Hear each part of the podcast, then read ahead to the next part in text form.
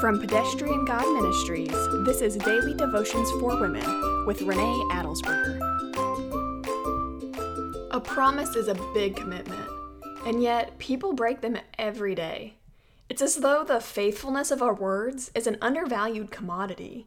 Or even we seem to think that as long as we were sincere when we made the promise, then it's okay if we don't follow through.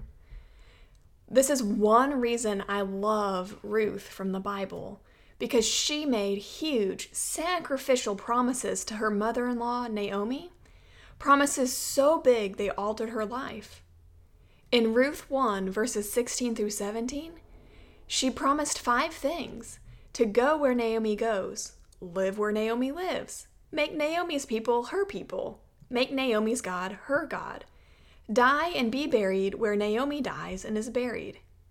I'm not saying that we are each called to make these same promises.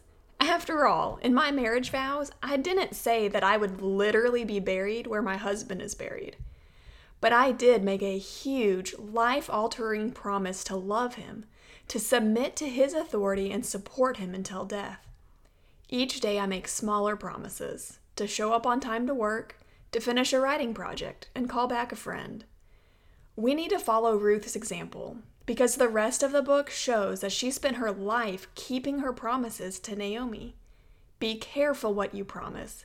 Keep a careful guard on your mouth and do everything in your power to fulfill the promises that you make.